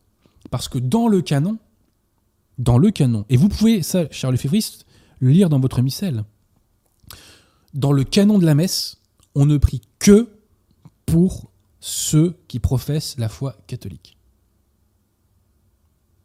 Or, Bergoglio, franchement, faut se lever de très bonne heure pour penser aujourd'hui qu'il professe la foi catholique. Hein. Bon. Donc, la fraternité Saint-Pie, est unacum, c'est-à-dire en communion avec la secte. Et, la fraternité a malheureusement une messe qui est sacrilège. Et je répète que même si l'unacum ne voulait pas dire en communion, et si unacum voulait dire simplement pour, cela resterait un sacrilège, parce que dans le canon de la messe, on ne prie pas pour les hérétiques. On prie pour les hérétiques et ceux qui n'ont pas la foi dans d'autres moments de la messe, mais pas pendant le canon. Ensuite, la fraternité en 2009 a officiellement demandé à rentrer dans la secte conciliaire. Quand Monseigneur Fiolet demande en 2009 la levée des excommunications des évêques de la fraternité, il demande à intégrer le bercail conciliaire. Ni plus ni moins. Ça veut dire euh, réintégrez-nous chez vous. Voilà ce que ça veut dire. D'ailleurs, à ma connaissance, Monseigneur Lefebvre est toujours officiellement, entre guillemets, euh, je dis bien officiellement, hein, euh, excommunié par la secte. Hein. Donc en 2009, je pense que la date officielle de ralliement de la secte, c'est 2009, quand Monseigneur Follet demande à réintégrer, euh, enfin demande à, ce que soient levées les excommunications. C'est une façon de dire, on est de chez vous. Voilà. Et c'est une façon de se soumettre à l'autorité conciliaire de façon... enfin bref, je pense pas que Monseigneur Lefebvre aurait apprécié. Ensuite, j'apprends à ceux qui l'ignorent que euh, la fraternité Saint-Pédis applique le droit canon conciliaire. Applique le code de droit canon fait dans les années 80 par Bostila. Je renvoie à ce sujet au livre de l'abbé Pivert, qui traite des procès des abbés Pinault et Salnave. Ensuite, et c'est ça moi qui m'a fait, euh, qui a fait que j'ai commencé à attaquer la fraternité, ce que j'ai découvert en 2019 en lisant l'ouvrage euh, Réaugmenter 60 ans de religion conciliaire, j'ai découvert qu'il existait des accords entre la fraternité Saint-Pédis et la secte conciliaire. Des accords ayant pour objet l'administration des sacrements. Les sacrements à la fraternité Saint-Pédis aujourd'hui sont administrés au titre de pseudo-pouvoir de juridiction délivré par Bergoglio. C'est une plaisanterie. C'est une plaisanterie. Moi, quand j'ai découvert ça, je dis là, c'est plus la peine de nous faire le coup de l'hérésie matérielle, les gars. Hein. Vous roulez pour la secte en pleine conscience. Bon. Ça, je dois avouer que j'ai eu beaucoup de mal à le digérer quand je l'ai découvert. Et au même moment où je découvrais ça, une fidèle lefévriste me confiait donc qu'elle quittait euh, la fraternité parce que euh, c'était une convertie. Son prêtre lefévriste voulait qu'elle aille se faire confirmer par un évêque conciliaire. Voilà. Félicitations. J'oubliais concernant l'invalidité du sacrement de l'ordre. Je vous renvoie aux travaux de Roré Sanctifica, irréfutable et irréfuté. On ne les a pas encore mis en description, euh, monsieur Guillaume. On mettra les travaux de Roré Sanctifica en description, bien en évidence. Si vous tapez Roré Sanctifica euh, PDF, euh, vous trouverez ça rapidement sur Google, mais on s'en occupera après, au pire, c'est pas grave. Allez lire les travaux de Roré Sanctifica. Les dominicains d'Avrier ont essayé de les réfuter, ils s'y sont brisés les dents. Ça a fini, euh, ça fini en Waterloo pour eux. Donc, euh, vous disais-je, donc la fraternité Saint-Pédis est ralliée à la secte par l'UNACUM, par l'application du code de droit canon, par toute une série d'accords pratiques relatifs au sacrement, et enfin, la fraternité accueille un faux évêque conciliaire, c'est pourquoi je parlais de l'invalidité du sacrement de l'ordre, euh, accueille le faux évêque Wonder le faux évêque, euh, l'abbé Pagliarani, a accueilli en 2019 le faux évêque conciliaire Wonder, qui a célébré la messe de Pentecôte, du dimanche de Pentecôte. Célébré, je mets des guillemets parce qu'il n'est pas plus évêque ou prêtre que moi ou Guillaume. Euh, je crois que c'était au séminaire allemand de la fraternité. Et dans mon ouvrage, je fais une comparaison entre la façon dont la fraternité Saint-Pédis a traité l'abbé Grossin et la façon dont elle traite le pseudo Monseigneur Wonder. L'abbé Grossin a été banni de la fraternité Saint-Pédis en mars 2000. Pourquoi? Parce que des clercs et des laïcs lefévristes avaient fait savoir aux supérieurs de la fraternité que l'abbé Grossin faisait des messes non unacum.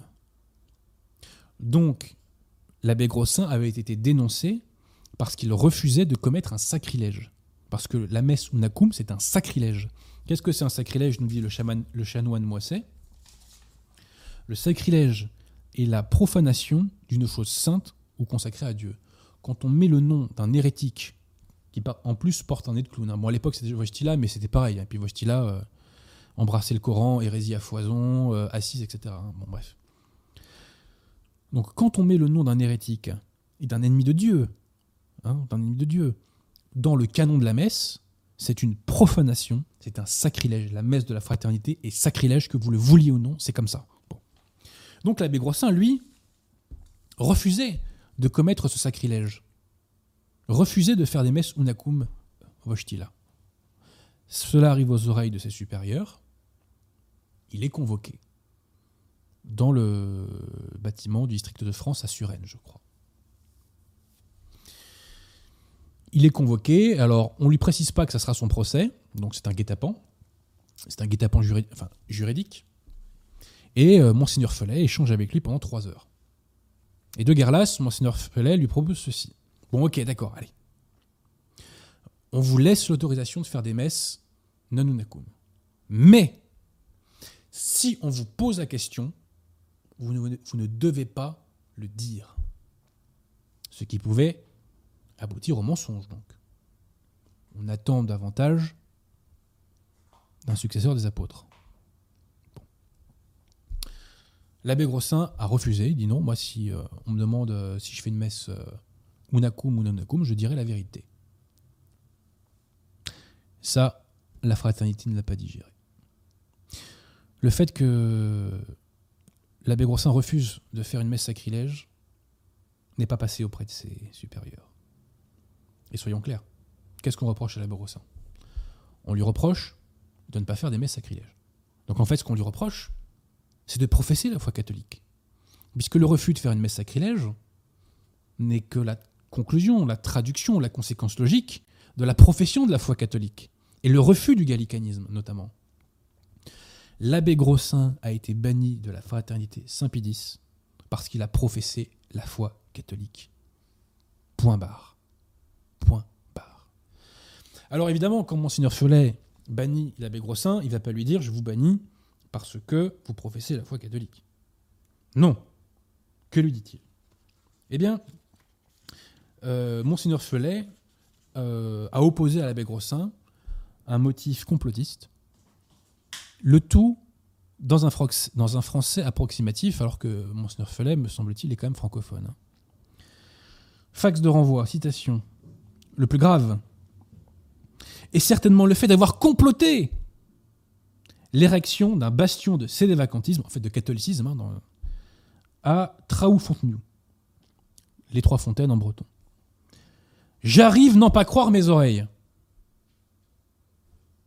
J'arrive n'en pas croire mes oreilles, nous dit Monseigneur Felet. Voilà. Donc, l'abbé Grossin a été banni de la fraternité parce qu'il professait la foi catholique. On lui oppose derrière un motif complotiste bidon, mais la vérité, c'est que l'abbé Grossin a été banni parce qu'il ne voulait pas trahir la foi. Point barre. Alors que ce monseigneur, ce pseudo-monseigneur Wonder, pas plus évêque que vous et moi, mon cher Guillaume, qui adhère à Vatican II et à tous les délires conciliaires, ce monseigneur Wonder, entre guillemets, est accueilli à bras ouverts par la fraternité. Et non seulement il est accueilli, mais on lui fait l'honneur de, entre guillemets, euh, dire la messe au dimanche de la Pentecôte au séminaire, euh, euh, au séminaire allemand de la fraternité. Quel message pour les séminaristes, mon Dieu, mais quel message. Quel message.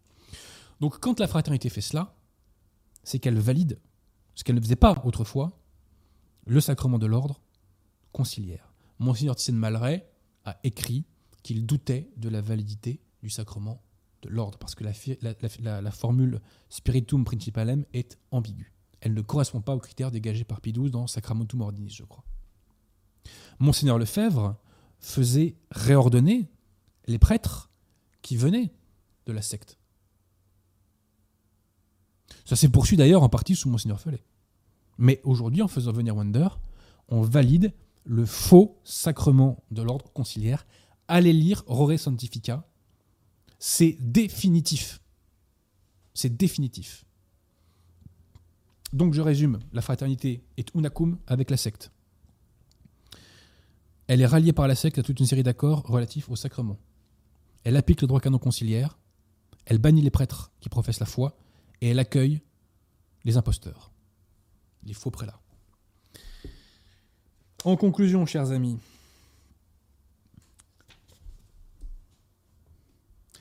non seulement la fraternité Saint-Pédis ne professe pas la foi catholique, mais elle la persécute.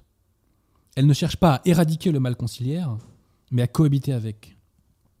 Elle est en communion avec une secte à qui elle donne un brevet de catholicité. D'un point de vue sociologique, elle affaiblit terriblement la résistance à la secte, euh, à la secte conciliaire, en aspirant les fidèles et les vocations initialement hostiles à Vatican II, avant de les convertir au gallicanisme. Longtemps, elle pesa de tout son poids et réussit à étouffer la voix des clercs et des laïcs qui dénonçaient l'imposture conciliaire. Je poursuis un peu plus loin. Là, je lis pas le passage parce que vous, vous, ne vous en remettriez pas, chers amis le Je ne veux pas que vous fassiez de crise cardiaque. Si l'on peut espérer que certains fidèles de la fraternité soient des membres invisibles de l'Église, il est hors de doute que la fraternité Saint-Pédis, en tant qu'institution, ne fait pas partie de la société des croyants qu'est l'Église. Bénéficiant du prestige et de l'œuvre de Monseigneur Lefebvre, disposant de moyens financiers pharaoniques, j'y reviendrai, réunissant en son sein de nombreuses et pieuses familles françaises, la fraternité Saint-Pédis avait vocation à être l'avant-garde de l'Église militante face au modernisme conciliaire. Entretenant les équivoques par le procédé fallacieux du double discours, elle a finalement choisi de ne plus militer et de devenir l'auxiliaire gallican de la secte conciliaire. Voilà pourquoi j'écris sereinement qu'elle est l'ennemi de l'Église, des catholiques et de la foi. Voilà quelques idées, voilà quelques messages que euh, je diffuse, si je puis dire, via cet ouvrage. Et ce qu'il faut pour combattre la secte, c'est professer la foi catholique, sans demander l'autorisation euh, à Monseigneur Fellet ou l'abbé Pagliarani. Et il faut imiter la praxis de Saint Bernard de Clairvaux, qui est notre modèle, puisque cet ouvrage est aussi euh, dédié donc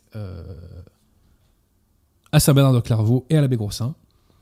Et il faut euh, donc avoir cette praxis de combat qui consiste à dire la vérité et à professer la foi catholique. Aucune hérésie n'a été détruite par le bidouillage et le finassage. Toutes les hérésies ont été détruites par la vérité, parce qu'on a professé la vérité, parce qu'on a professé la foi. Et quand je combats moi, j'oppose aux hérésies conciliaires et aux discours conciliaires, j'oppose le magistère. On oppose la vérité aux mensonges, aux sophismes, aux hérésies, etc.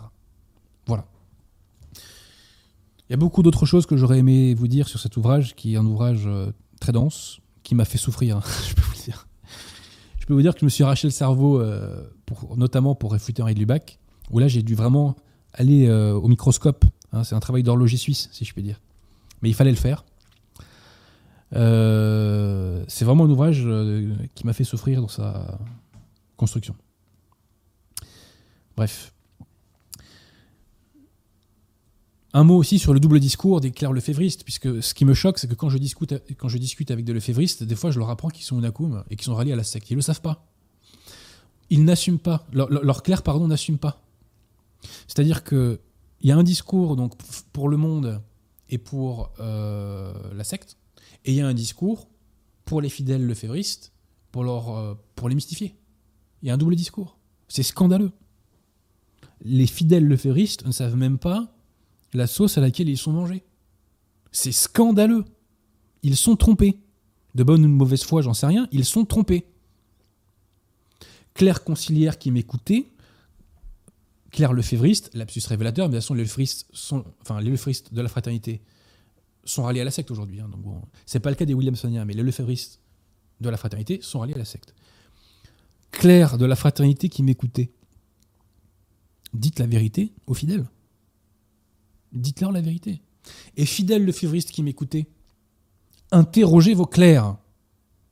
Interrogez vos clercs sur l'unakum, sur leur aliment à la secte, sur l'infaillibilité du magistère ordinaire de l'Église. Interrogez vos clercs. Interrogez vos clercs sur le fait que l'obéissance au pape est un impératif de foi. Comment se fait-il qu'ils désobéissent à Bergoglio alors que l'obéissance au pape est un impératif de foi? De grâce, de grâce, de grâce, fidèle lefévriste, interrogez vos clercs. Mettez-leur la pression. Il faut qu'ils assument devant vous leur bidouillage. Et leur bidouillage, que j'ose le dire, hérétique. Hérétique. Parce que quand on dit l'infaillibilité du magistère ordinaire, en partie extraordinaire, et quand on dit euh, la soumission du pape, je suis désolé, c'est un bidouillage hérétique. Voilà. Et on a le droit de le dire. 2 plus 2 font 4. Voilà. 2 plus 2 font 4. J'ai le droit de dire que 2 plus 2 font 4. Bon. Un mot aussi sur le pognon de la fraternité. Alors, moi, ce que je rêve, c'est que la fraternité se convertisse. Et qu'elle mette tous ses moyens humains, financiers et sacerdotaux au service de la défense de la foi. Je prie pour la conversion des leféristes. Je prie pour la conversion de Monseigneur Felet, de, de toute la hiérarchie de la fraternité. Je prie. Parce que la fraternité, en termes de moyens humains, c'est une machine de guerre. C'est une machine de guerre. Il y a plus d'un million de fidèles à travers le monde. Il y a des centaines de clercs. Il y a des évêques. Et il y a, comme dirait l'autre, un pognon de dingue. Rien qu'en 1995, la fraternité a hérité d'une milliardaire autrichienne un magnifique château et, excusez du peu, 115 millions de dollars. Nous, catholiques, Nanunakum, donc catholiques tout court, hein, on combat avec trois cure-dents. Vous imaginez comment on ferait mal à la secte et au système si tous ces moyens étaient orientés contre le système conciliaire et révolutionnaire dans, dans un sens plus large. Vous imaginez Et tous ces moyens sont neutralisés par le faux, par l'hérésie et par la soumission à la secte. C'est terriblement frustrant. C'est exactement ce qui arrive aux électeurs de Marine Le Pen d'un point de vue politique. On agrège les forces de résistance pour les neutraliser ensuite par le faux. Le diable, décidément, est sacrément malin. Hélas, pour nous. Je rêve que ces moyens humains qui ont été concentrés nous rejoignent. Nous rejoignent sur le front spirituel. Et sur le front, je dirais, contre-révolutionnaire. Je rêve qu'ils nous rejoignent et qu'ils combattent avec nous pour la vérité, pour le magistère, pour l'Église. Ça fera en plus plus d'âme au ciel. Donc tout le monde serait gagnant. De grâce, de grâce, de grâce, amis lefévristes, abjurez votre hérésie. Et de grâce, détachez-vous de cette secte qui professe le salut universel et qui démontre sa pitrerie tous les jours, euh, de plus en plus, grâce euh, à celui qui est à sa tête et qui n'en loupe pas une, si je puis dire. hein. Bon, voilà. Je m'arrête là, mon cher Guillaume. Y a-t-il des questions? Oui, alors déjà on te demande qui était ce milliardaire autrichien. C'était une femme, mais j'ai pas son nom. Mais ça se trouve facilement, ça, en calcul, D'accord. je pense. euh. Sinon à part ça, nous avons des dons, donc merci à Charl euh, Charlouille euh, 5 pour son don qui nous dit euh, bravo et merci pour votre travail, donc merci beaucoup. Pas de quoi, c'est pour la cause. Pierre euh, Nous sommes Cardin, au service du bon Dieu et de son Église. Pierre Cardin, Et tous nos mérites, ils viennent du bon Dieu. On- sans les grâces du bon Dieu, on n'arrivera à rien. On serait vraiment des. En tout cas, moi, je ne serais à rien. je ne ferais rien. donc du coup merci Pierre Cardin pour son don et qui nous demande euh, quelles sont les prescriptions exactes de la véritable Église catholique regardant la sexualité? Bah déjà, c'est qu'il faut bannir les mœurs contre nature. Les mœurs contre nature sont le catéchisme Saint-Pilice, sont des, euh, un péché mortel qui crie vengeance face à Dieu. C'est lourd quand même. Qui crie vengeance face à Dieu. Ensuite, c'est très simple. hein. Tant que vous n'êtes pas marié, il faut être chaste. Rapport sexuel en mariage, impureté et compagnie, c'est péché mortel. Péché mortel. Et, c'est à confesser. C'est à confesser. Voilà. Euh, donc voilà, c'est ça. euh. des fois, des homosexuels euh, viennent geindre dans les médias en disant oui, mais c'est dégueulasse, nous, on nous impose d'être chaste. Excusez-moi, euh, messieurs. Les hétérosexuels aussi sont tenus à la chasteté quand ils sont pas mariés. Excusez-moi. Donc n'allez pas geindre. Et puis, euh, ce qu'on vous propose, c'est la, vie- en état de grâce. Bon. Voilà. Donc, évitez les péchés mortels, c'est la morale de l'histoire. Et tout péché mortel doit être confessé. Je le dis, euh, ça fera sourire les catholiques qui m'entendront parce que je leur dis que de plus de font 4, mais euh, beaucoup de gens ne sont pas au courant et beaucoup de conciliaires ne, ne savent même pas ce que c'est un péché mortel. Ils ne savent même pas ce que c'est la grâce sanctifiante. Vous voyez Euh, Je discutais il y, a, il y a quelques mois de ça avec euh, une catéchumène conciliaire qui suivait donc des cours de catéchisme dans, de- bah, dans la secte. hein. et je lui demandais ce qu'elle savait. je lui demandais, c'était une personne de très bonne volonté et que j'estime par ailleurs humainement. hein. Je lui demandais ce que c'était bah, l'état de grâce, quoi, et elle savait pas. Mais alors attendez, qu'est-ce qu'on lui a appris pendant un an et demi? Moi, ce qui m'a marqué quand j'ai découvert le catéchisme de Saint-Pédis, c'est justement cette, euh, opposition état de grâce, péché mortel. Ça, ça a changé ma vie. Et ça change la vie du catholique. Parce que la problématique du catholique, c'est pas de parler des bouddhistes et des francs-maçons toute la journée. La problématique du catholique, c'est de rester en état de grâce. C'est ça, la problématique quotidienne du catholique. C'est d'éviter les péchés qui vous tout court dans un premier temps, et surtout d'éviter les péchés mortels qui vous font perdre la grâce sanctifiante, qui vous font tomber état de, euh, de péché mortel. C'est ça. Voilà. La lutte contre le péché. Et moi, j'ai pour habitude de dire que cette émission a pour finalité que les auditeurs et les animateurs aussi, n'est-ce pas, monsieur Guillaume, hein, euh, vivent en état de grâce. Le but de la révolution, c'est que tout le monde soit en état de péché mortel. Et ben, si vous voulez être un contre-révolutionnaire sérieux, il faut vivre en état de grâce. Et pour vivre en état de grâce, quand on est célibataire, il faut être chaste. Voilà.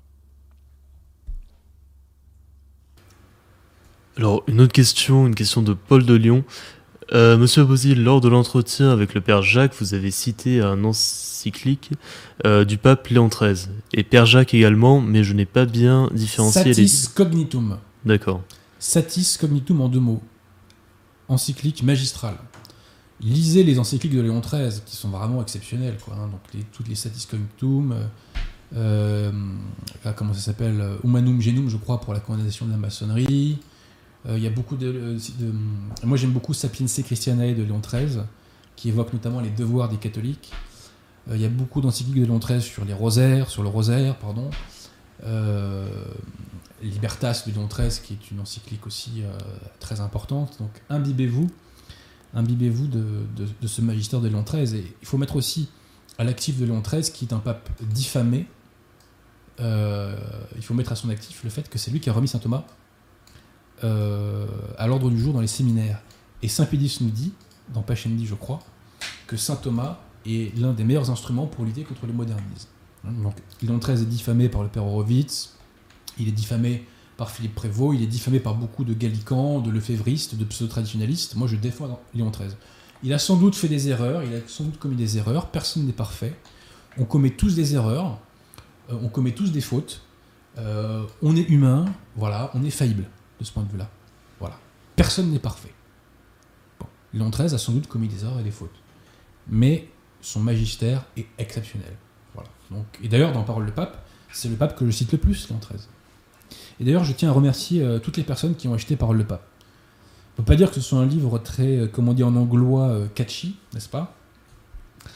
Euh, Il n'y a pas eu de promotion pour ce livre. J'ai fait une émission qui a atteint 10 000 vues. Évidemment, ça n'intéresse personne parce que dans, le camp national et dans la dissidence, parce que ces cercles ne s'intéressent pas à la foi catholique. Le salut des âmes, c'est ringard. C'est ça n'intéresse pas. Eh ben écoutez, ça fait un an que le livre est sorti et là on a presque atteint les 500 ventes, ce qui est un mini miracle quoi. Parce qu'un bouquin qui parle du magistère dont quasiment personne ne parle, qui se vend autant, c'est un mini miracle et je suis très très très heureux, très très très heureux vraiment de ce livre euh, qui a été écrit par les papes, hein, en vérité, Euh, pas par moi. Euh, moi j'ai été que le copiste. Euh, bah, je suis très heureux que, des centaines de Français euh, s'imbibent du magistère de l'Église. Et le magistère de l'Église, euh, c'est l'arme de combat. hein. Vraiment, brandissez-la, chers amis, brandissez-la. Imbibez-vous du magistère, ça va changer votre vie. Je vous jure, ça va changer votre vie. Imbibez-vous du magistère. Et au passage, lisez le catéchisme de, la doctrine chrétienne de Saint Pidis que vous pouvez trouver sur Saint-Libert. On mettra tiens, le lien du, catéchisme en même temps que celui de, de Rore Santifica. Qu'il y a Alors, d'autres questions Oui, Guillaume on a une, euh, une autre question de Paul de Lyon. Euh, lors de l'entretien avec le père Jacques, une question vous a été posée sur euh, l'IMBC et vous avez fait euh, allusion à une divergence avec eux par rapport au sujet de la euh, salette. Pouviez-vous en, en dire plus? Alors, à ma connaissance, c'est que euh, des prêtres de l'IMBC euh, ne reconnaissent pas l'authenticité d'une partie euh, du secret de la salette. Voilà, tout simplement. Étant précisé que Monseigneur Guérard, lui, euh, n'avait pas de problème avec la salette et qu'il la défendait. Autre question, une question de Loup Noir 11. Luther critiquait l'Église. En critiquant l'Église aujourd'hui, euh, ne jouons-nous pas Mais le on ne jeu de critique Luther? pas l'Église, on critique une secte qui se fait passer pour telle. La secte conciliaire n'est pas l'Église instituée par Jésus-Christ. Aucun catholique, un minimum lucide, ne se permettrait la moindre critique contre l'Église. Nous critiquons une secte qui usurpe le nom et en partie les structures de l'Église catholique. Vigano, l'abbé Vigano a très bien écrit là-dessus. Puis, Puisque vous me poussez à me faire une citation, je la fais, je la fais. Donc, citation de l'abbé Carlo Maria Vigano, LifeSite News, 20 avril 2021. À la Salette, Notre-Dame nous a avertis Rome perdra la foi et deviendra le siège de l'Antéchrist. Ce ne sera pas la Sainte Église indéfectible par la promesse du Christ qui perdra la foi, ce sera la secte qui occupe le siège du très bienheureux Pierre, et que nous voyons aujourd'hui propager l'anti-évangile du nouvel ordre mondial. Il n'est pas possible de se taire, car aujourd'hui notre silence ferait de nous des complices, des ennemis de Dieu et du genre humain. Des millions de fidèles sont dégoûtés par les scandales innombrables des pasteurs, par la trahison de leur mission, par la désertion de ceux qui, par ordre sacré, sont appelés à témoigner du Saint-Évangile et non à soutenir l'établissement du royaume de l'Antéchrist. Voilà. Donc effectivement, il y a quelques clercs de l'IMBC qui contestent euh, une partie du message de la Salette. Ça ne leur empêche pas euh, de faire du bien au quotidien et d'aider un grand nombre de fidèles à vivre en état de grâce et nous les remercions pour ce bien qu'ils font. Une question de Gone 69 Lyonnais. Bonjour Monsieur Abouzi, pouvons-nous euh, un jour voir un entretien en vous et euh, l'abbé Riout sur euh, Radio Athéna? Ouais, pourquoi pas Ouais. On salue l'abbé Rioux, qui est un prêtre courageux qui s'est opposé à Monseigneur Felet à l'époque. Une question de D'ailleurs, va- sortir bientôt, je crois, un livre sur le martionnisme, puisque l'abbé Rioux fait un travail très utile de réfutation de l'hérésie martionniste véhiculée par euh, les diverses figures de la dissidence. Voilà. C'est un travail de nettoyage des, des écuries d'Ogias, comme je dis, dans, dans l'avant-propos de mon livre. Une autre question de Lydia75. Quels sont selon vous les principaux critères pour faire un mariage vertueux? Bah, lisez Castikonobi euh, de, de Pionze, hein, il, vous, il vous répondra mieux que moi. Et euh, elle nous pose une autre question. L'adultère est un péché mortel, mais... À votre avis, euh, à votre avis. Non mais c'est pas la question, hein, Ouais, c'est ouais. pas fini. Mais attendez, eh, ces questions-là, allez les poser à des prêtres. hein. Moi, je ne suis qu'un modeste laïc. C'est- Toutes ces questions qui relèvent de la morale, il faut les poser prioritairement à des clercs. Allez, moi, je ne sais pas à moi de répondre à ces questions normalement. Bon, alors, euh, quand j'ai quelques notions, je, je l'ai dit, mais euh, allez poser ces questions à des clercs. Bon sang. Bon. Bon, allez au bout, allez au bout. euh. Allez, l'adultère est un péché mortel, mais qu'en est-il du désir hors mariage qui peut être sincère et réciproque? C'est à combattre. Parce que ça peut pousser au péché. Après, j'ai pas- peut-être que j'ai mal compris la question. Le désir hors mariage. Non, je crois que j'ai mal compris la question. Alors, je répète, l'adultère est un péché mortel. je crois que la, la personne qui a posé la question n'a pas elle-même compris la question. Ah bah c'est possible. Enfin bon, euh, en gros, le désir hors mariage doit être orienté vers le mariage. Il doit être canalisé, canalisé, voilà. Et il ne doit pas avoir d'autre fin que le mariage. Voilà. Nous sommes tenus à la chasteté hors euh, quand on est célibataire. C'est comme ça. C'est comme ça. Voilà. Alors je sais. Attendez, attendez, attendez. La secte conciliaire ne professe plus ceci. Amoris Laetitia est venu nous dire qu'on peut être un membre vivant de l'Église tout en étant, tout en vivant en concubinage, donc en ayant des relations sexuelles en mariage. Ce que je vous dis là, c'est l'enseignement catholique. C'est pas l'enseignement conciliaire. Voilà. Alors, euh, une question de Larios. Allez poser les questions qui relèvent de la morale à des prêtres. Hmm. Ils sont 10 milliards de fois plus compétents que votre serviteur. Alors, comment expliquez-vous que ces hérésies ont beaucoup marché sur les anciennes générations, mais semblent moins efficaces sur euh, les plus jeunes générations qui se rendent compte de l'incohérence? C'est pas une question de génération en l'espèce. Alors, effectivement, les, jeunes, gén- les, les anciennes générations ont été mystifiées, et puis il y a eu aussi un effet de sidération, hein, très concrètement, hein, puisque la, la fraude était tellement parfaitement organisée, si vous voulez, le diable là a mis le paquet, hein, concrètement. Mais euh, très concr- aujourd'hui, moi je peux vous dire qu'il y a de plus en plus de conversions, et c'est des conversions qui viennent de toutes les générations, et de partout. Il y a des gens qui viennent de nulle part, il y a des gens qui viennent de la secte conciliaire, et il y a des gens qui viennent de l'euphédrisme. Il y a de plus en plus de, de conversion, c'est, j'en suis très heureux, et c'est le fruit en partie. euh, alors déjà, c'est le fruit du fait que le bon Dieu ouvre peut-être un peu plus le robinet à grâce, et c'est le fruit aussi de l'apostolat numérique par euh, toute une série d'acteurs. Et je me réjouis que de plus en plus de, de- de clercs euh, mettent des, des vidéos, enfin ont des vidéos, enfin ont des chaînes YouTube quoi, voilà, et, et prennent la parole. J'en suis très heureux. Voilà, je, je cite dans mon ouvrage notamment bah, l'abbé Grossin, le père Jacques, l'abbé Rioux, enfin, je parle de ceux que je connais, hein. Hmm. personnellement, j'entends. Euh, Question de Mathieu F. Un païen naïf mais honnête peut-il se sauver? Qu'est-ce que c'est un, païen- un païen naïf et honnête? S'il est en état d'ignorance invincible, oui, mais quand on est en état d'ignorance invincible, entendons-nous, on est en vérité un catholique. Enfin, je parle de celui qui se sauve. hein. Hmm. Celui qui se sauve en état d'ignorance invincible, en réalité, par la charité, fait un baptême de désir et il se sauve. Dédicace aux finéistes. Voilà. Mais sinon, il ne se sauve pas. Hors de l'église, point de salut. Question de Xavier euh, Tédial. Abosi a-t-il prévu un nouveau débat avec euh, Arnaud euh, Dumoc Dumouche Dumouche On a fait trois débats avec Monsieur Dumouche déjà. Vous voulez que j'en fasse combien? 50 000 Bon, peut-être qu'on en fera. Alors, vu comment s'est terminé le troisième pour lui, euh, euh, je suis pas certain qu'il va en faire d'autres. Vous savez que le troisième débat avec Arnaud Dumouche, je lui avais donné le feu vert euh, dès le jour du débat pour le, le publier, et il l'a pas publié. Deux mois plus tard, il n'était pas publié. Il a fallu que je le relance par un message Facebook pour qu'il décide enfin de le publier. Bah, quand vous regardez le débat, vous comprenez pourquoi. hein. Vous comprenez pourquoi. hein. Voilà. Donc, je suis pas sûr qu'il soit très pressé de refaire un débat contre moi. D'accord. Euh, Mais vous savez, j'ai j'ai débattu avec Dumouche et euh, par vidéo interposée, puisqu'ils ont refusé le- la confrontation euh, frontale, je dirais. Euh, j'ai échangé donc avec le père Horowitz et euh, Archidiacre. Donc maintenant, ça c'est fait. Ce que je souhaiterais maintenant, c'est débattre avec des lefévristes. Qu'ils soient clairs ou laïcs, qui vous voulez. Enfin, sous réserve que vous ayez un minimum de sérieux et de légitimité quand même. Voilà. Parce que moi, je ne débat pas avec des gens que je ne valide pas comme interlocuteurs crédibles. Quand euh, un individu est un pitre, je ne débat pas avec lui, si vous voulez. Bon. Donc on débat avec des gens qui ne sont pas d'accord avec nous. On débat avec des gens qui sont parfois mauvais, qui sont des ennemis. Mais moi, désolé, j'arrive pas à débattre avec un pitre. Peut-être qu'il faut que je travaille là-dessus, hein. Peut-être qu'il faut que je travaille là-dessus. Mais j'arrive pas à débattre avec les pitres. D'accord.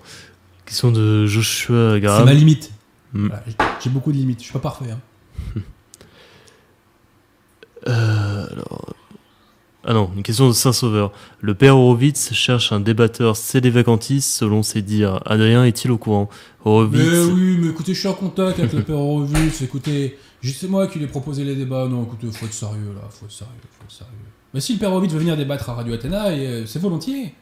Et il nous expliquera la façon dont il apprécie euh, du magistère ordinaire qu'il nie dans une vidéo. Parce que le père Horowitz fait des vidéos pour nous dire que les cédévacantistes ont une extension de l'infabilité pontificale. Venons en débattre, mon cher père Horowitz, ici ou ailleurs. Et vous me direz ce que vous opposerez. Ceci dit, écoutez, en plus, j'ai déjà fait une vidéo là, sur ces questions-là. J'ai cité tous les textes du magistère. La père Horowitz fait euh, une vidéo où il, évoque un, dictionnaire catholique de 1923.